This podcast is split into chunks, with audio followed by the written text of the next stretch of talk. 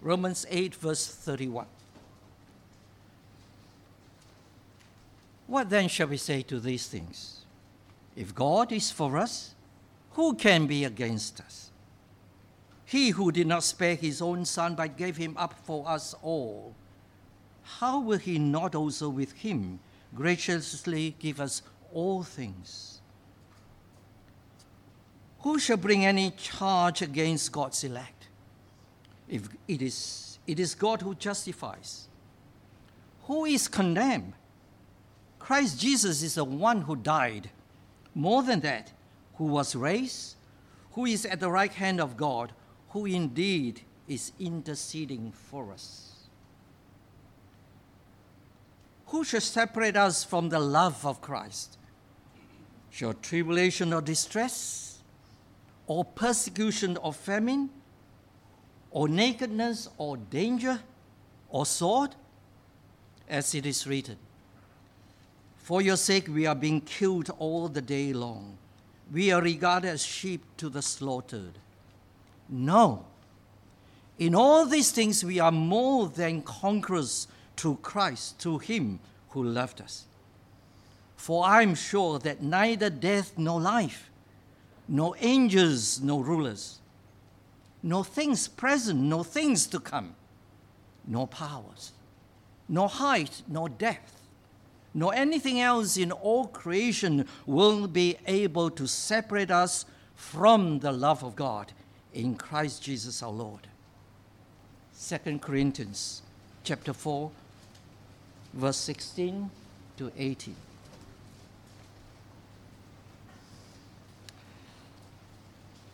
So do so we do not lose heart. Though our outer self is wasting away, our inner self is being renewed day by day.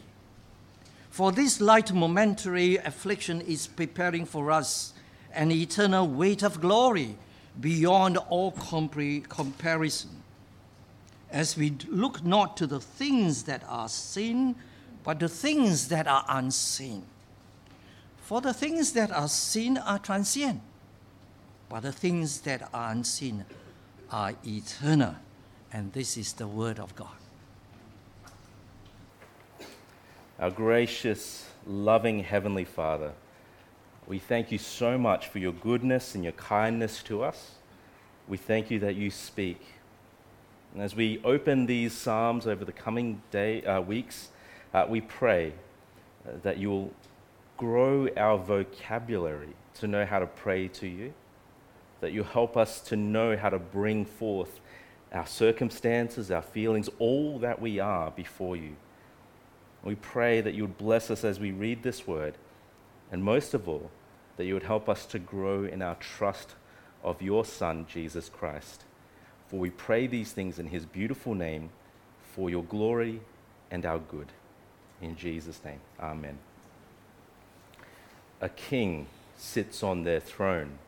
Usurpers are rising through the ranks. Political assassinations are plotted. Family bloodlines are at war with each other. Friendships are forged in secret. Political machinations grind behind the scenes.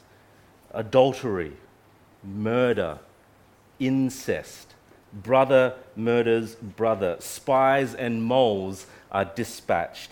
The king is usurped by his son, and that king ends up on the run plotting his vengeance. Sounds like the plot lines of the very popular Game of Thrones TV series, but I am not referring to Game of Thrones. I am, in fact, summarizing the contents of 1 and 2 Samuel. Now, not only are, that, is, are those books of the Bible full of multiple storylines, suspense, intrigue, drama, but they also form the backdrop to our psalm today, specifically the events of 2 Samuel chapters 15 through to 17. Now, you can see that subscript in Psalm 3, a psalm of David when he fled from Absalom, his son. So, if you didn't know before, the titles that you find in your Bible, usually in bold, they're actually put in there by Bible editors. But subscripts like that, David, uh, a psalm of David when he fled from Absalom, are actually part of the scriptures. Not all the psalms have these subscripts, so You know, not always are we looking for the immediate context to which these Psalms apply, but today's one does, and it helps inform us as we read it. So you can see Psalm 3, written by David, the king of Israel, set within the context of fleeing from his son Absalom. See, David had previously started his kingship really, really well, even receiving massive promises, massive blessings from God in 2 Samuel chapter 7. As you read 2 Samuel 7, you must wonder aloud what kind of man deserves those promises. But then, after that, David begins to lose the plot. In 2 Samuel 11, he commits adultery with Bathsheba. And from that sin, he starts on this slippery slope slide down for the rest of the book. By 2 Samuel 15, his beloved son Absalom has forced a coup, causing David to flee with a small group of loyal soldiers. His own people, his own nation has turned against him. He runs off to the hills. He is in hiding. And so we open this psalm, as we open this psalm, we can see David is not in a happy place. He complains. And notice what he, who he complains to. First words of verse 1 O Lord. Lord capitalized, because that's God's personal name, Yahweh. David is not crying out to a distant, all powerful being. He's crying out to the God who knows him personally, who knows David and who David knows personally.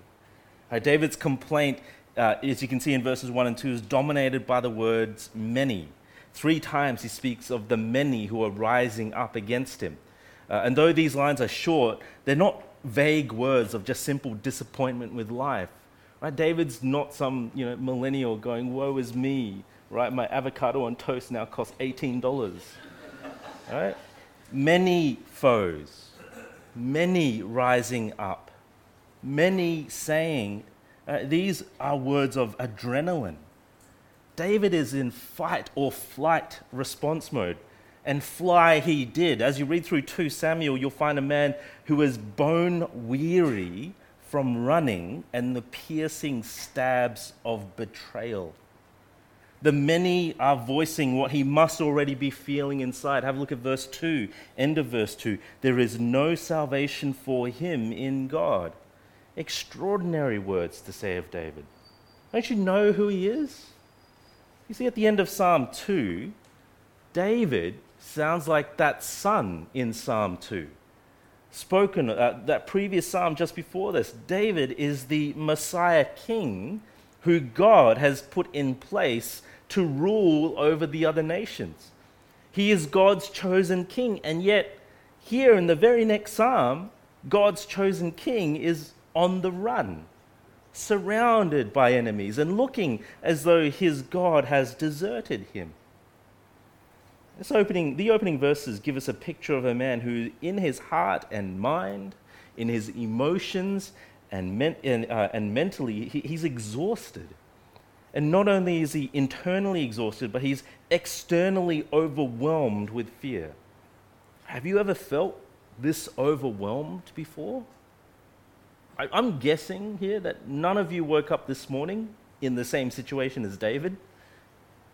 But that sense of being overwhelmed by your circumstances, whether you have experienced it or whether you will experience it, it's exhausting. And when that happens, your natural fight or flight instincts kick into gear. So, are you a fighter or a fleer? On May 12th, 2008, a magnitude 8.0 earthquake hit Sichuan province of China. More than 85,000 people died. 375,000 people were injured, and the total damage was estimated to be 150 billion US dollars. Now, in the aftermath of the earthquake, official newspapers were directed to report uplifting stories. But one story began making the rounds on the internet. It was the story of schoolteacher Fan Meizhong. When the earthquake struck, rather than see the orderly evacuation of his classroom and students, he shouted, Stay calm, it's an earthquake. And then he ran for it. He later reported, I ran towards the stairs so fast that I stumbled and fell as I went. And when I reached the center of the football pitch, I found that I was the first to escape and none of my pupils were behind me.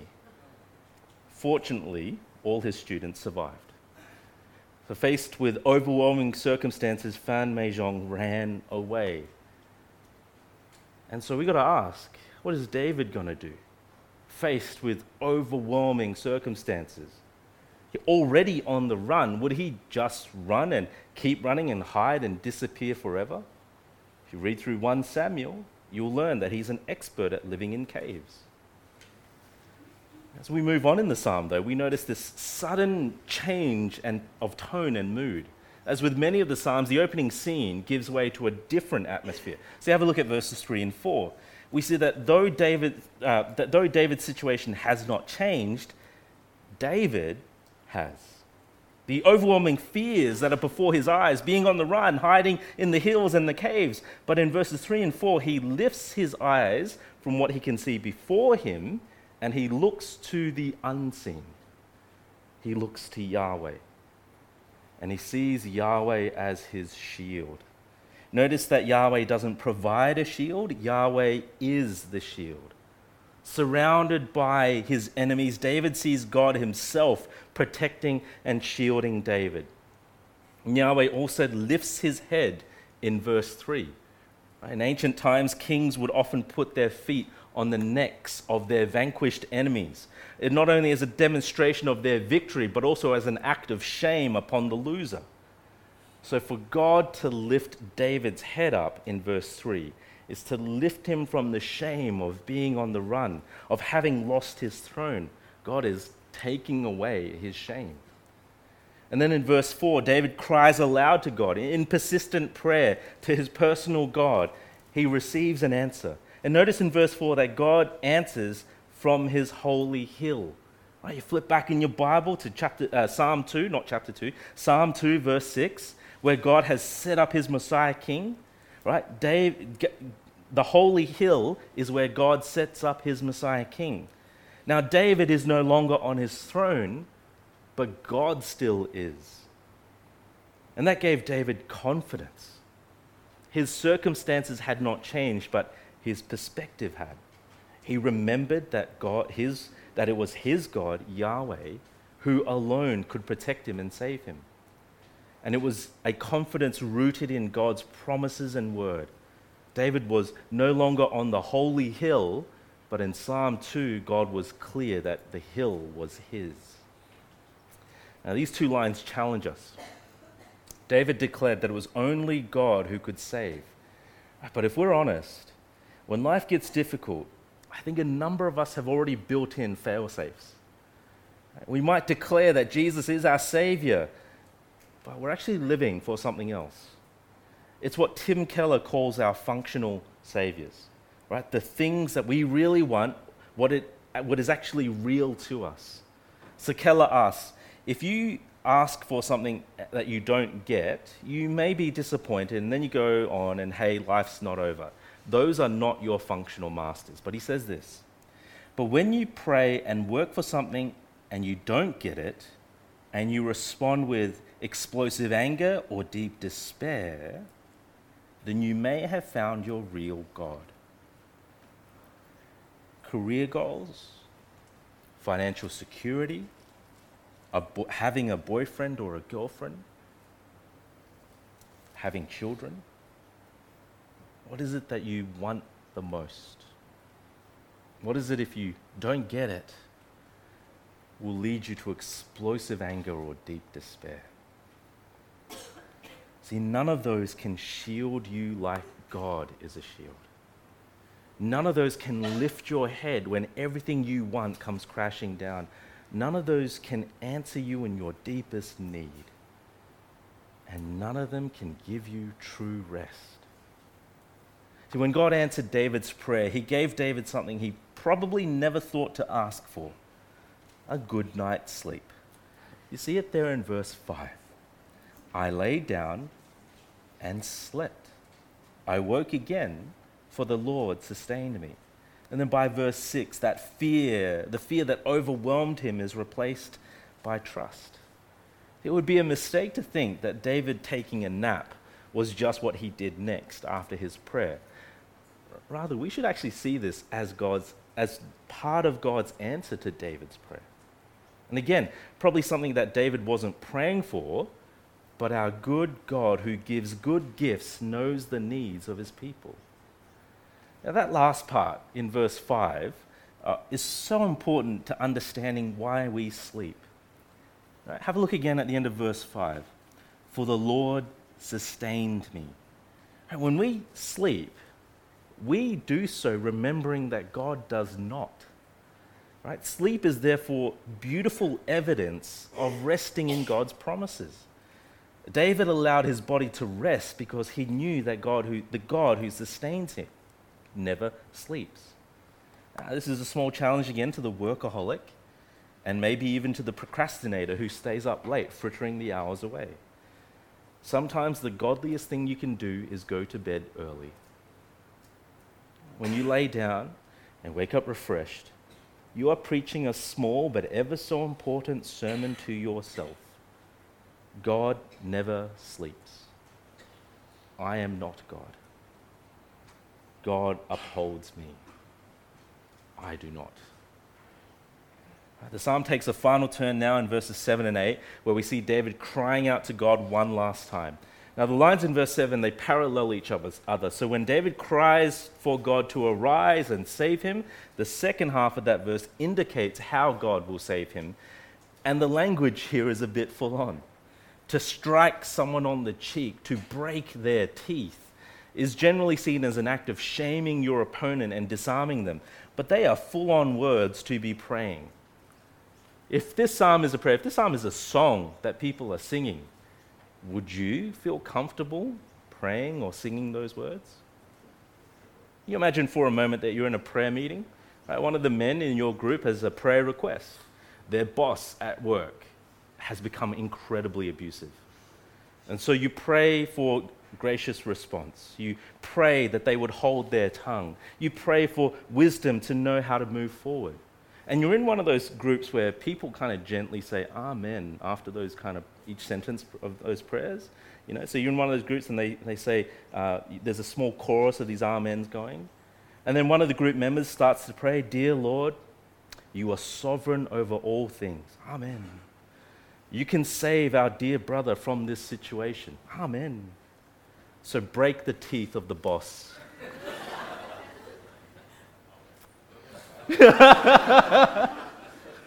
we'll talk later. I'll counsel you, brother. Uh, not something many of us or any of us would ever pray. And yet, if you pray the Lord's Prayer, your kingdom come, your will be done on earth as it is in heaven, you're praying for judgment. You're praying for Jesus to return to usher in his kingdom. And that means praying for judgment on those who have not bowed their knee to him. Right? If you're praying for the persecuted church and you're asking that God would release your brothers and sisters and free them from persecution, which is a good thing, are we prepared for the exact ways that God will do this? Not all the time, but sometimes. For the benefit of one, the downfall of another must happen. Are we prepared to pray in these ways? See, here's the thing about David's prayer here. David prays, smash their teeth, and then he leaves it in God's hands. He doesn't pray and then gird up his loins for battle. He prays to the sovereign God to do his thing. Because ultimately, it is God who will save. You, you, see that how David ends the prayer and this psalm in verse 8. You can see it there. Salvation belongs to the Lord. God is the one who ultimately saves his people, and therefore he is the only one who can tr- we can trust and cry out to for help. And amazingly, before David finishes his prayer, he pray, uh, finishes the psalm. He prays a final blessing on God's people. Your blessing be on your people, right there at the end in verse 8 the same people who had rejected and allied themselves with Absalom, David seeks to bless. Now, later generations who would read this psalm would be reminded again and again and again that not only in this psalm, but also in their experience, that when God saves his people, he will and he does bless them as well. God will do good to his people. Psalm 3 started with a cry to Yahweh for help, and it ends rejoicing, knowing that Yahweh is the only one who can help.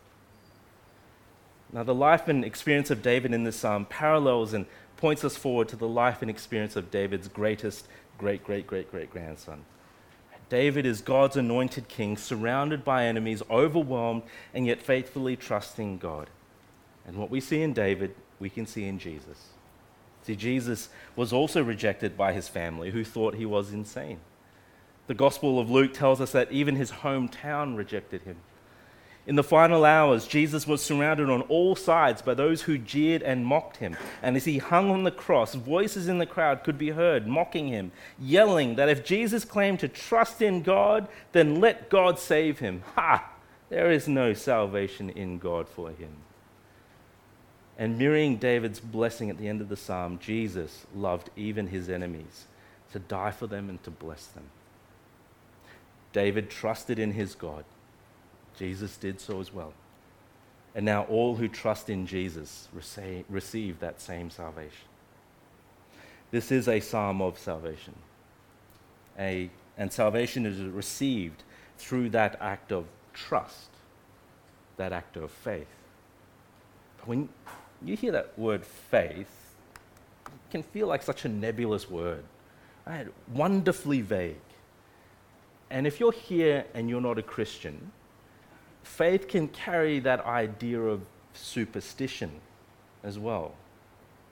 But Christians do not believe in superstition. So if you're here today and you're not a Christian or you're not entirely sure, this Psalm of David shows us three very distinctive things about saving faith. The first is that it shows us that saving faith is based on knowledge you must first acknowledge that salvation belongs exclusively to God. Second, it shows us that saving faith is based on agreement. You must agree that you need the shield provided by God alone. And that is your only source of comfort. And third, you must follow this knowledge and agreement with commitment. Faith is not just about the head or just about the heart, it's backed up by your life and your willingness to follow God. This psalm shows us the three things that saving faith is based on knowing God saves, agreeing you need to be saved, and committing to the one who saves you. And the Bible tells us that that salvation today is found in Jesus. So let me invite you to know this wonderful person called Jesus, to find out more about him, and to find in him everything you have ever hoped for. Then let me invite everyone here to stay back and see those baptisms happening later today. To enter and squeeze into that big hall over there as we hear the testimonies of those who have found everything they have hoped for in Jesus. Now, if you are here today uh, and you are a Christian, then let me ask you what threatens to overwhelm you today? Most of us didn't go to bed last night with the same levels of worry that David had being chased and surrounded by enemies, having lost a kingdom and loyalty of your people. But this psalm does have something to say to us when we feel a sense of being overwhelmed. See, for us in Christ, united to Him by faith, the requests and experience of David in the psalm are ours as well we know that salvation belongs to God alone. It's found in Jesus. We know that Jesus is the way, the truth, and the life, and no one comes to the Father except through him. We know that in Christ we are shielded. Jesus is our refuge, our hiding place. There is no safer place to be than to be united in Christ. We know that in Christ we have and enjoy all spiritual blessings in the heavenly places. Trusting Jesus means that we will never lack for anything from our good Father in heaven. We know that in Christ we can be confident that nothing can separate us from God's love for us. Right, those are the words that we read out before in Romans chapter 8. But listen to them again. Uh, flip in your Bibles with me. Read them again with me. For these words are better than the ones that David could pray. Romans 8, verse 31.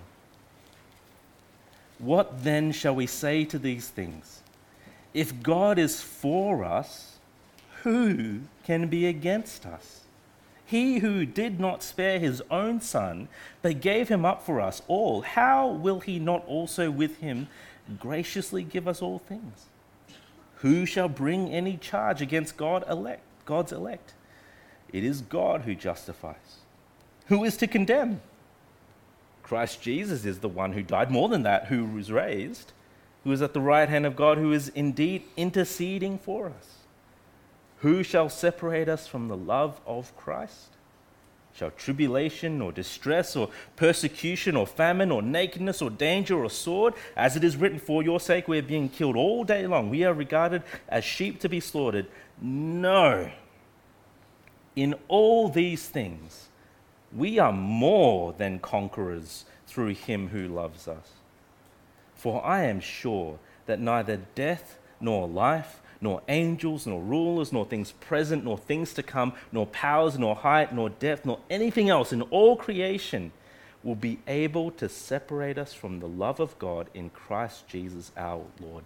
That, friends, is the language of confidence. David had confidence in his God. David heard an answer from God. If you're calling out to him, and if you are waiting for an answer, then it is right here. This is the sort of confidence that can give us rest, even sleep, when everything around us threatens to overwhelm us.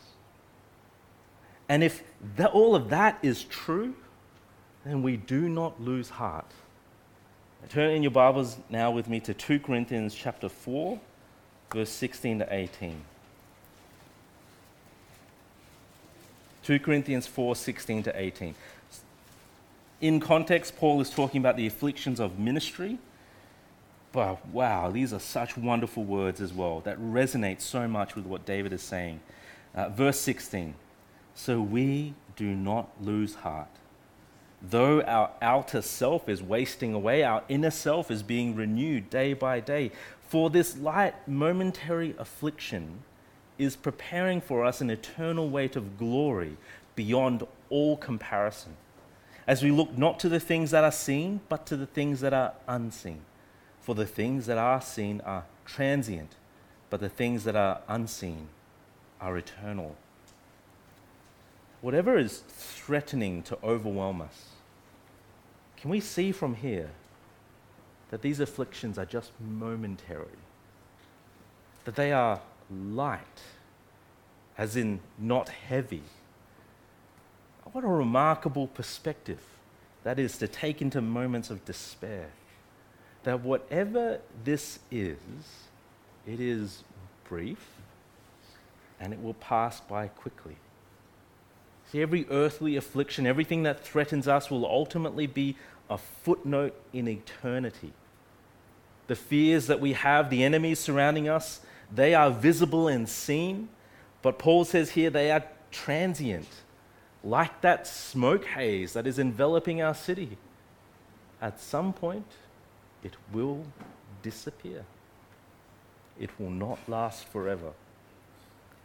And all of these moments should be welcomed because they are preparing us for something even better, something beyond all comparison. Brothers and sisters, keep trusting the one who sustains and protects and saves his people. Keep trusting Jesus, the only one who we can trust and cry out to for help. For we will see that day when that help will arrive and it will be all worth it. Let me pray.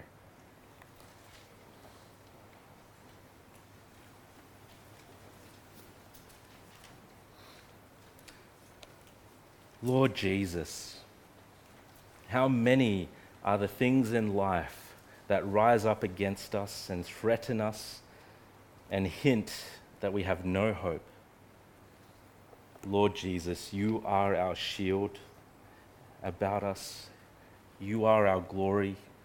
You lift our heads. When we cry to you, you answer.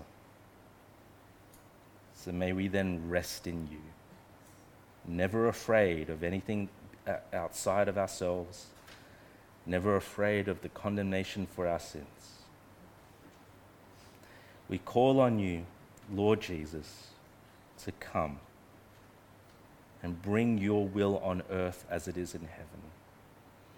For salvation belongs to you and your blessing on your people. Amen.